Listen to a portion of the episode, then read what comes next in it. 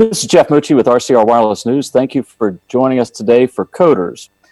The question of the day is web scale reliability versus carrier grade 5.9's reliability. And today we got two seasoned veterans from the industry that are going to join us for a lively discussion on uh, carrier grade code.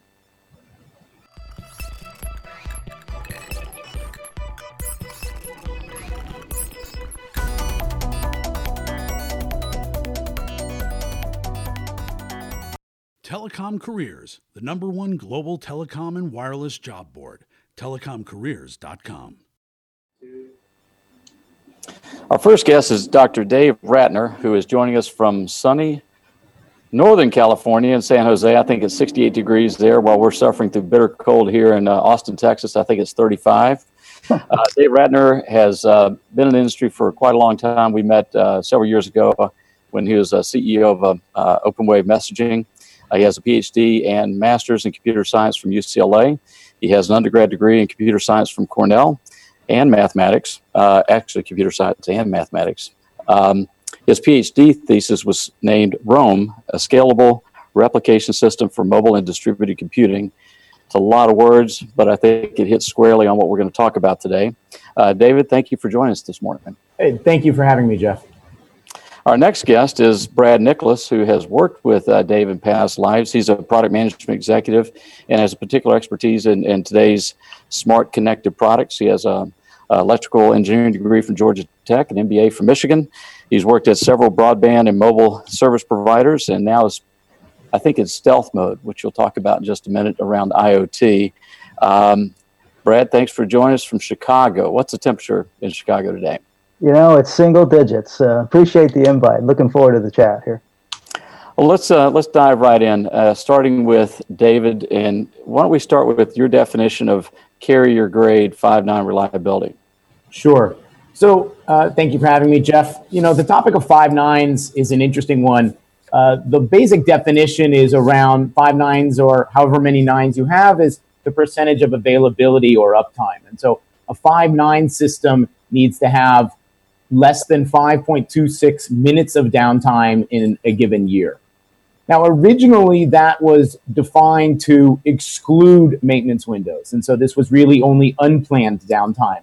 So lately, what I've been referring to is what I call true five nines or five nines availability, including maintenance windows. Because increasingly in today's mobile world and interconnected world, you can't be down every day from 1 a.m. to 3 a.m. or whatever your maintenance window is. And so five nines today really refers to what I call true five nines, which is no more than 5.26 minutes of downtime a year for any reason. And the interesting thing about the mobile operators and the global carriers is oftentimes they have real regulations and um, real metrics that they're forced to hit. In Japan, for instance, anytime there's downtime, the operators have to report that to the national government and it gets published in a report. These guys are forced to make sure that their systems are absolutely bulletproof, that they don't need to take maintenance windows that uh, that impact downtime, that they never have to have human automate human systems required in order to do changeover, in order to do failover, that they can absolutely guarantee that they can run their infrastructure and their systems with less than five minutes of downtime a year for any reason. Mm-hmm.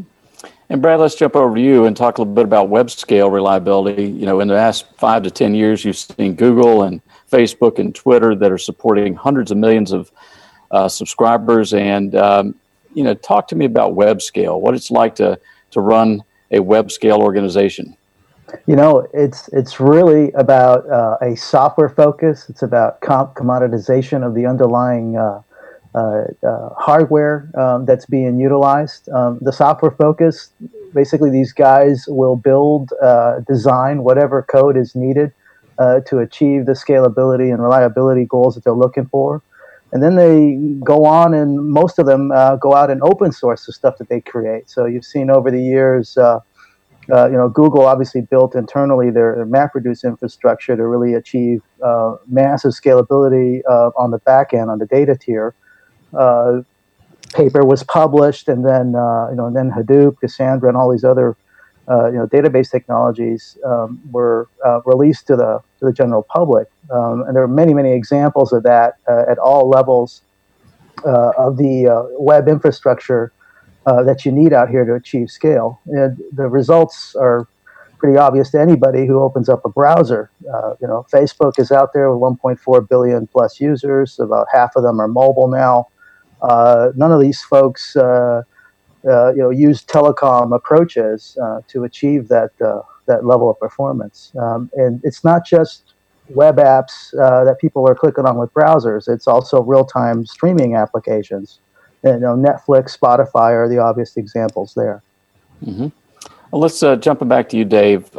Um, you built, I think, one of the largest messaging systems uh, at, its, at, at, at, the time you built it uh, for a Japanese operator. Can you maybe share with us the, the architecture and and how that system was built and some of the inputs and outputs and some of the factors that impacted the reliability? Yeah, so you know, I have built some of the world's largest messaging and communication platforms going into carriers, um, specifically in Japan, but elsewhere as well. You know, the big focus is on testing and reliability going into that to make sure that when they launch it in production, they can actually achieve that true five nine scale. It's, uh, I wouldn't necessarily use the word conservative, um, but I would say that the operators themselves are very um, gun shy about making mistakes um, because of the impact of reliability issues on not just their service, but their company in general. And so um, a significant amount of testing goes in, a significant amount of architecture review goes in, a significant amount of deep dive into even the language, the programming languages that are being used, the uh, coding approach that's being used, the approach towards quality assurance, um, testing in multiple labs before launching it in production. And, um, and, and all of this is aimed at achieving a state whereby they do not have to have fast follow patches. They do not have to have, you know, constant operations, changing out the software, um, changing out the infrastructure, making networking changes and others. That they really focus on the uh, let's test it thoroughly ahead of time. Let's make sure we understand how to achieve a true five nines with this solution. Let's make sure that it can do that, and then let's launch it in production. Okay. Well, before we fast forward to today's uh, you know web type platforms, why don't you maybe give us an overview of the um, the server architecture? And you mentioned software development languages. Talk about that that architecture that you use building messaging platforms, or even the last you know five ten years ago. What uh, what did those architectures and server platforms look like? Sure. So most of the time on the architecture side, uh, software was split into multiple functions or multiple layers, and the focus from the operator was always how you achieve true five nines and how you achieve that reliability at each layer. And so layers would be defined either as stateless, where it didn't matter which component you used, you just needed to get to one. And so you can use a traditional DNS round robin or or other approach to ensure a load balancing approach to ensure that you find an available service.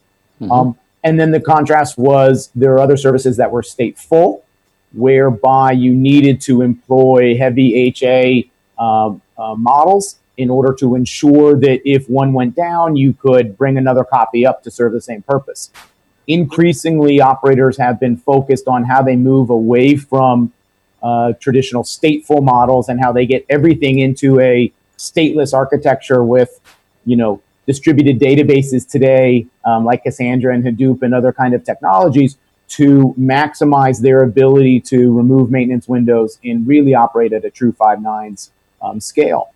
You know again i wouldn't use necessarily use the word conservative but they're but they uh, carriers like proven solutions. They like um, figuring out a model that works for them and then keeping with that model. And you know, most of the code that's running um, that we've been using to develop uh, these kinds of solutions in the past has been C, C++, and Java. They don't use um, Python. They don't use JavaScript. They don't use Ruby on Rails. They don't use um, some of these uh, other kinds of techniques. They like their tried and true uh, methodologies, um, whereby uh, oftentimes agile as a development methodology might be used as part of the development of the um, of the process and of the program. They like um, what I will refer to as a traditional waterfall model at the end to heavily, thoroughly QA everything um, to ensure that that there are no mistakes, to ensure that it really does run at true five nines, to ensure that they don't need to use an agile methodology to do a fast follow patch the next day and the day after that and the day after that. Yeah. Well, you know, we use a lot of uh, Google services, and it seems like they've always got a beta version. So if you talk about the telcos being on one end of conservatism, it seems as though some of these new emerging communications companies, and I consider Google with Google Talk, and I consider Microsoft having bought Skype, and you've got, um, um, um, I guess, Facebook with WhatsApp. All these guys are in the communication service businesses. They're just doing it through an uh, IP platform. So, Brad, jumping over to you, maybe you could compare and contrast uh, what Dave shared with us about a traditional telco background with these emerging emerging communication service providers, the over the top service providers, in terms of their architecture, the types of uh, software development programming they're using, and just how do they, what's their approach to the market? Sure. Uh, well, you know, Dave's done a great job of explaining the focus on resiliency, right? And this whole notion of n-tier architecture for, for web scale apps. I mean, this has been around quite a while.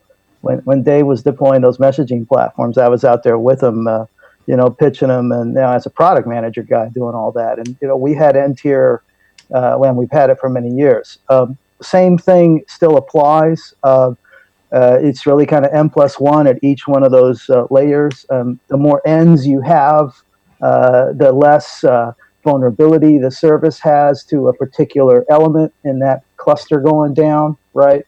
Um, when they go and do a uh, an update. They can take one server out at a time, update it, and then move on without taking a service out of commission. Uh, I think that's pretty much the way things go across the board. The difference now is we're talking orders of magnitude larger scale uh, from a lot of the systems that we have out there. Um, the cost of doing something like that is ridiculously low to kind of turn it up, right? You don't need to actually full out uh, put out physical metal anymore. You just sign up for a web service, you know, a cloud service, and uh, and you're off and running. And then you can elastically scale that to whatever you need. So you know, the real focus is is on scalability for these guys. Um, in terms of languages used and stuff, uh, you know, the world's uh, the world's moved a bit. I mean, computing's moved to the edge. Everybody's running around with uh, with smartphones with uh, massive computing capability and broadband uh, connectivity. So you see the server side moving more to serving APIs as opposed to serving UI. So all of that's being pushed out to the edge of it. And uh, if you're focused only on the API part of it, you can start optimizing kind of the computer science approach that you're using to each of these nodes to build it exactly the way you want. So you are seeing specialized languages come in and being applied uh, in these cases. And it really comes down to the development team making those decisions. And you'll have, I'll give you an example uh, let's say you've got a very JavaScript client heavy type app and you need a server uh, element to it. There's a lot of folks using Node on the server side, uh, which is based on the Chrome, uh, you know, JavaScript VM uh, to actually run the server app. Now, a server guy will sit down and look at that and probably be horrified by the approach that's being taken to it because it's very difficult to isolate a specific instance in there when you're running this thing at scale. But it works for the guys that um, have designed those apps. And I wouldn't suggest that the decisions they make, the decisions they make, apply to everybody, but uh, but certainly there's room for alternative approaches. And as long as they achieve the scale requirements of the service, uh, um, you know, they they're they're achieving success. Well, yesterday was a, a big day for net neutrality and uh, increased regulation on the on the carriers. Uh, so I'm still hearing a lot of clapping and roaring and, and people in the streets in Silicon Valley because uh, the over the top guys feel like they've had a big victory, and the telco guys are saying, wait a minute, we just invested you know billions and billions of dollars in this fast network, and everybody gets a free ride. Um, so I kind of got this East Coast West Coast thing going, where you got traditional telcos from the east and and Silicon Valley in the in the west, but in the middle with over the top and uh, machine to machine and Internet of Things. Where are these two groups coming together? Either one of you, open, um, open kind of, how are they connecting their networks together? Wow. Uh, you know, that's a, that's a big topic. Probably need another session just to cover it in depth, right? um, I would say, first of all, that uh, you know they've taken some uh, some options away from the folks that own the network infrastructure. They can't monetize it the way they want to, uh, simply because uh, of the supposed, you know, dem- uh, you know democratic issues around access. When you have broadband providers deciding um, the rules under which you get access to content and services that makes folks fundamentally nervous. And, uh, you know, that's a great democracy kind of pitch, but it's also a bit disingenuous on the part of the folks that don't own the network infrastructure, uh, especially if they're out there pushing video. You know, they just uh, basically are told, hey, I uh, can go in here because it's a last mile connection. Uh, you know, now with this new ruling, uh, I can I don't need to worry about uh, you know the quality of my service being delivered and you know accessing that end user. Uh, this is going to play itself out over the next couple of years in courts. It, it's not going to stand the way it is. I, I think. Yeah, I think that's a great point, Brad. You know, it's if you look at what's happened over the last just you know five years with last mile, it you know it wasn't that long ago that everyone on the last mile just had dial-up connections. Now, you know, then then you move to DSL and broadband, and you, you had a whole nother, uh, you know, tranche of applications. Now it's it's relatively common for people to have webcams in their home that are on 24/7 that people are using to look at live video from anywhere in the world. And you know, you brought up the notion of of IoT and M2M. You know, look, a lot of these industries are really um, taxing the network in terms of they have a great idea of how I can have you know make up something a, a, live webcam in my refrigerator so that when I'm at Safeway I can decide you know what items I need and what items I don't need and that you know my refrigerator my thermostat and my garage door opener can all talk to each other. Right. So a lot of these are actually very interesting applications but have impacts on the uh, specifically the last mile um, but the network in general that maybe haven't been thought through um, the way that they would be if they were delivered by the operator themselves. Yeah. Right. Um, because they're because they're being developed by an application person who is uh, simply running on top of the network. And so, you know, regardless of whether you're pro or con, you know, net neutrality, and I'm trying very hard to uh, to keep that argument under wraps right now. Um, the important thing is to understand how those new applications will be brought to market, what kinds of impact they will have on the network. Um, because it is relatively common today that, you know, look, if you went and put in your home network, you know, five different applications, all of which had real time video feeds and real time audio feeds, that could bring your last mile down to a halt. Yeah, I completely agree with you, Dave, on that. And, uh, you know, IoT in general, you're going from a single digit number of devices in a premise, uh, you know, a residence or something. You're talking about dozens of devices, right? Uh, and there'll be on premise uh, you know, network traffic, obviously, and then some sort of a real time cloud layer is going to evolve where th- this, this state, this very recent state of these devices is going to get propagated up to these network applications. And then they're going to need, obviously, access so that they can provide kind of the cloud-based uh, enhanced value that folks are expecting out of a true Internet of Things app. You know, true smart connected connected product. Um, I think fundamentally the vulnerability here on the, the last mile pro, uh, carrier is the lack of, of, fundamental choices, right? At the end of the day, when you go market by market, you know, MSA by MSA, uh, there are very, very few options out there if you want true broadband. You know, you're typically down to one service provider, maybe two if you're lucky, uh, for for most urban areas. And uh, you know, you can imagine what the rural situation's like. Um, so the reality is, uh, they're going to need to keep building out this infrastructure. The cost per bit of delivering that last mile connectivity needs to keep dropping dramatically so that the financials make sense for them. Uh, and you know, with this ruling, uh, it clearly makes it more difficult for them to monetize investment. So uh, it's not over yet, I'd say. Well, what is it? Let's get back to the software development community. Um, you know, we talked about this clashing of the traditional telco with the over-the-top guys, and, and again, MDM and over the uh, Internet of Things are bringing the groups together where they have to play well together. And again, you look at the the FCC net neutrality ruling. They specifically the, the Wall Street Journal referenced, you know, uh, uh, Netflix having to connect with a Comcast. Mm-hmm. But what does it mean to the software developers? So you've got the C++ plus guys and you got the Ruby guys. How how how, how are they going to work together? Brad, you want to take that? Uh, sure. You know, when you sit down and uh, Dave and I have both lived this over the last few years, right? I mean, all of the apps out there that people are using on their smartphones, how many of them were really developed and deployed by the folks that own the telecom infrastructure?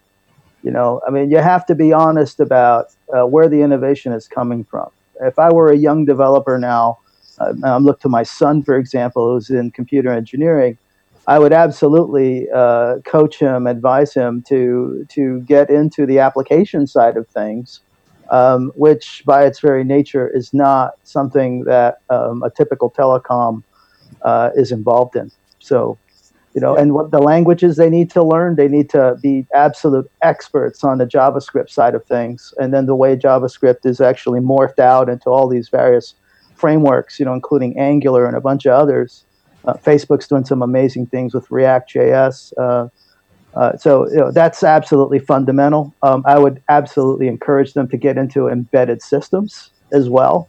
So this whole blending of uh, you know hardware and software, and you know especially embedded Linux, and and you know not forgetting how to code C. And uh, if they're going to do server side and enterprise focused apps, they got to do Java. That would be my uh, my anything view. anything else. yeah, you know, analytics, right? Everybody's talking about all this big data stuff. Big data by itself is worthless, but when you start applying analytics to it, that the uh, you know real machine learning and stuff, uh, you're going to need specialized tools for that. And R is the one that comes to mind as the kind of the optimized language that's most useful for data scientists to get in there and, and you know go off and running as opposed to a traditional third generation language. Yeah, no, I think I think Brad's right. You know, um, innovation has has been driven by you know either a large or small set of, of, of, software development people who are making interesting applications. And the thing that I love about, uh, you know, net neutrality has its pros and cons and, and everything. The thing I love about net neutrality is making a platform where it's very easy to go drive and launch innovation and, and, and, and new applications. And for people who are getting into that, as Brad mentioned earlier in the segment, you know, the world has evolved into serving up APIs. And you need to, um, you know, a lot of those APIs are, you know, Node.js based or, or JavaScript or, or other kinds of things. These are the technologies that um, programmers need in order to efficiently and, um, and, and, and easily bring new applications and new innovations to market. And I think that that's important. I am, I will admit, I am a little bit of an old school guy. And so I do believe that there is usefulness in learning languages like C, understanding how memory allocation works under the covers. Not, and, and because I think that when you don't understand that, it's easy to say, oh, the programming language will take care of memory leaks for me, kinds of stuff. And that's not always true. And so I think that it's important to understand the fundamentals of how code actually works under the covers and the things that the compiler or the interpreter actually do for you at runtime. Um, but in terms of languages that you need to understand, you know, going into, uh, you know, a Facebook or going into a Google or doing your brand new startup kinds of stuff and going and, and making a new application which is going to run over the top on this, you know, next gen network kinds of stuff um, I completely agree with Brad in terms of the languages and the skill sets that are required to do that. Okay, well, jumping back into the telco camp, you know, they've got these traditional BSS, OSS systems that are based largely on, you know, frankly, antiquated technology. And they've, they've got hundreds of millions of subscribers. They're provisioning, they've got policy and charging and billing and validation of who that person is, where they are. Um, how, how are they moving to this new world of uh, uh, programming. NFV, you know, network functions. Yeah, network functions virtualization. Uh, that absolutely is uh, kind of table stakes for them to go web scale, web scale and telco grade at the same time. So all of this OSS BSS infrastructure that you mentioned Uh, this stuff is stable, it's reliable, it does exactly what they need to do operationally. Uh, they need to virtualize all that stuff according to the NFV standardization process it's going through.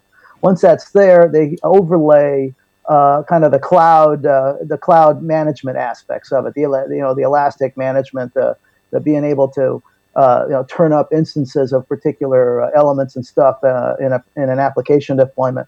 All of that needs to needs to happen, and sooner rather than later. Um, hmm. once they have that, then they have a telco operational environment that can scale to web uh, levels, and uh, that's a win. That that's absolutely where they need to go. Yeah, let's let's talk about elasticity for a second because I think it's an important point. You know, the reason that the carriers have always been so focused on testing and achieving reliability before launching it in production is because of how these services were historically deployed, right? So in a model where um, the operator needs to go deploy big iron everywhere, lay out the software across the big iron, and when they have load spikes, ensure that they have enough metal and enough CPU capacity to handle those load spikes, they need to be very conservative in their approaches. And in a messaging system, for instance, that may only have its peak traffic once a year on Christmas Day, you need to have enough CPU power to handle that Christmas Day and deploy it, you know, in the entire time. And so that's one of the reasons the traditional deployment methodology inside of an operator has not had the elasticity required in order to um, drive some of these new things that, that Brad has been talking to historically, right? Because you know, you know, if all of a sudden the operator needs another 20% more CPU headroom, you know, you're now talking at least days in terms of, of, of acquiring new hardware, installing it, bringing it up, and, and, and integrating it into your system. The great thing about virtualization and either the cloud or the hybrid cloud approaches that the operators are now taking is it does give them the opportunity to have an elastic uh, model in terms of deployment of services, which does allow them to finally use some of these new techniques that operators like Google and Facebook and others have used from essentially day one of their deployments. Mm-hmm.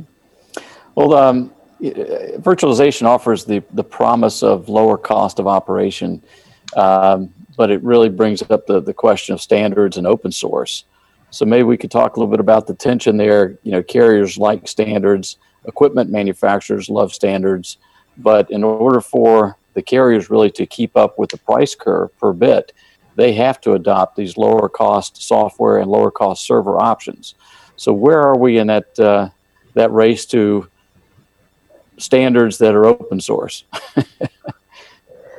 Uh, it, go ahead, Dave. No, no, no, go ahead, Brad. I, I was just going to say, I mean, any service provider is, it's in their best interest, whether a NEP likes it or not, a network equipment provider, uh, to encourage the use of open source. And I would just simply point people to LWM2M, the OMA's uh, lightweight M2M standard, and all the work that's going on there. You've got Vodafone partnered with Eclipse on open source IoT. Uh, there's all these implementations of lightweight M2M clients and servers. They're free, they're open source, they're out there. And uh, I mean, I, that's unprecedented in my book. I, I, think that's pretty much the way everything is going to go. There'll be commoditized uh, components that are useful to the network uh, that are based on open source code. Um, I think there's plenty of room for a NEP to add uh, their unique value on top of that. It better be some pretty compelling intellectual property. Uh, but as long as they can do that, I think they can uh, they can basically build a business from there. Uh, and then the other angle I think that they'll probably be approaching uh, is one on services. They're going to focus on the, uh, the, the expectations that the telcos have about how things need to be deployed and operated. Clearly, a NEP is best qualified to take that kind of uh, approach and you know and keep the the operator uh, comfortable. So, uh, but you know the tech that they'll be deploying, it may not be their own, right? It may be a whole bunch of open source based components that they then turn around uh, and uh, you know basically put together, uh, assemble, and then certify, you know, and, and, provide SLAs for. Yeah, you know, it, historically. Um, the the operators themselves and even the network equipment manufacturers have not been um, hugely pro open source. And one of the reasons for that is oftentimes um, the open source code was more of a reference model of how to go do it rather than something which would operate, you know, quote unquote at scale.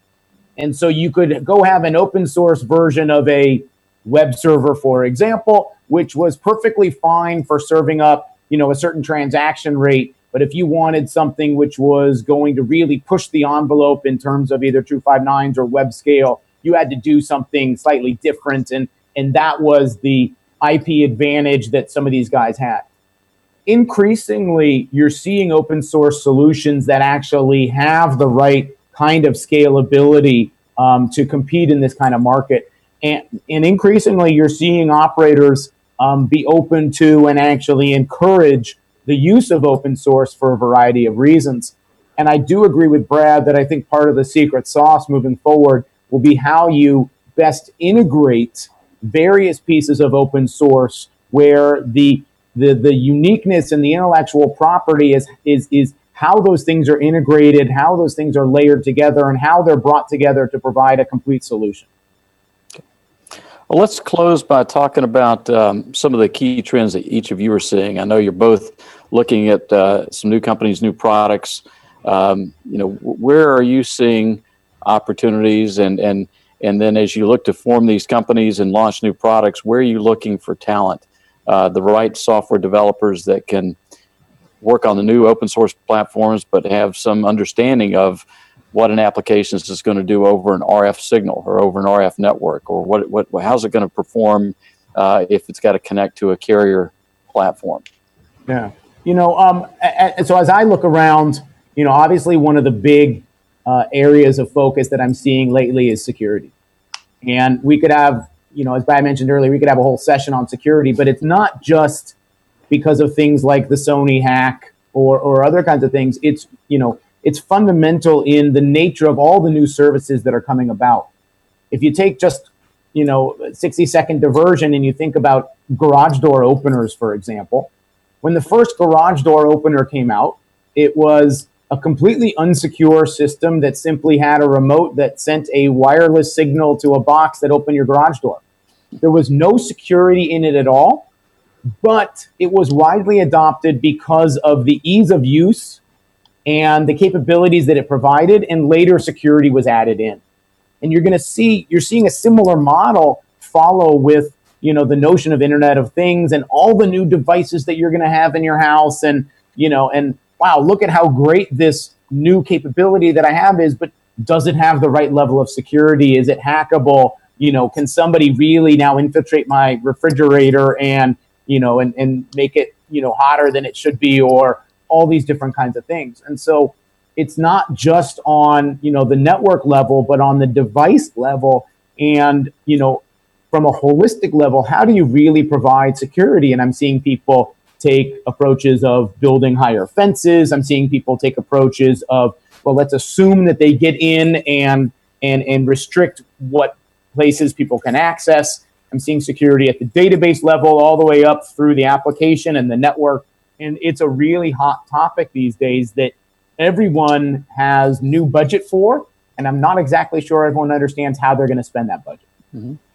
Uh, that's just absolutely brilliant. I totally agree with you, Dave, on the importance of uh, of security. It is grossly, grossly uh, uh underserved right now. Everybody's rushing a lot of tech to market uh, with uh, you know inappropriate levels of security attention being paid to the code, right? I mean, you've got these Wi-Fi power outlet adapters. About a year ago, they were completely hackable. You know, so if you're going to take an embedded Linux distribution, you better know how to lock it down, right? and make sure you don't that you can't easily root it or do some you know little exploit on it and and, and get uh, get root access pretty easily on uh, on stuff like that. Security is absolutely huge. I think another area also is as you see this uh, proliferation, you know, in environments where you have a half dozen devi- uh, devices today. Imagine those having 60 devices, 100 devices in them, right? Within just two, three years at scale. How does that get managed, right? So it's not about the device itself at that point it's about kind of the gateway layer and that real time cloud layer I mentioned earlier. All that stuff's got to evolve. Uh, and if you you know grab some share in those particular spaces, uh, you know, that's that's huge opportunity, I think. Yeah, I, I, I completely agree. I completely agree, Brad. You know, it's the number, the sheer number of devices out there is um, is growing astronomically. It was, you know, there was a great 60 minutes segment on uh, about two weeks ago on hacking cars and just the you know the sheer number of computers that are inside a typical automobile today yeah. i think would astound um, most people in terms of how many different points of entry there are and how many different computers there really are. And so you know look if you're you know sitting there saying well you know uh, what languages should i focus on and what areas should i become proficient in? You know you want to become proficient in in understanding security and security threats. You want to become proficient in figuring out how you you know ha- handle systems that manage multiple you know tens of hundreds of devices you know in your home in your automobile all interconnected i think that those are going to be incredibly valuable skill sets moving forward and it's not the case that just because i use open source it's it, it's provably more secure you still need to have these skill sets that you can understand where the uh, holes are where you need to beef that up yourself or where the possible intrusion sections might be. Well, gentlemen, we are out of time. Brad, Dave, thanks for joining us today on uh, this episode of Coders. We invite folks to uh, join us for our HetNet show with Sean Kinney and our NFV SDN show with Dave uh, Dan Meyer. In two weeks, we're going to be uh, having our next episode that's going to focus on actually API and API platforms. We've got a guest from uh, Apigee that's going to be coming in uh, they were recently funded by, uh, received another round of funding from Kleiner Perkins. So we're going to talk about that intersection of uh, telco and over the top at the API layer. And, and gentlemen, I just can't thank you enough for joining us today. Have thank a good day. You. Hey, thank, thank you. you for having us, Jeff. Bye now.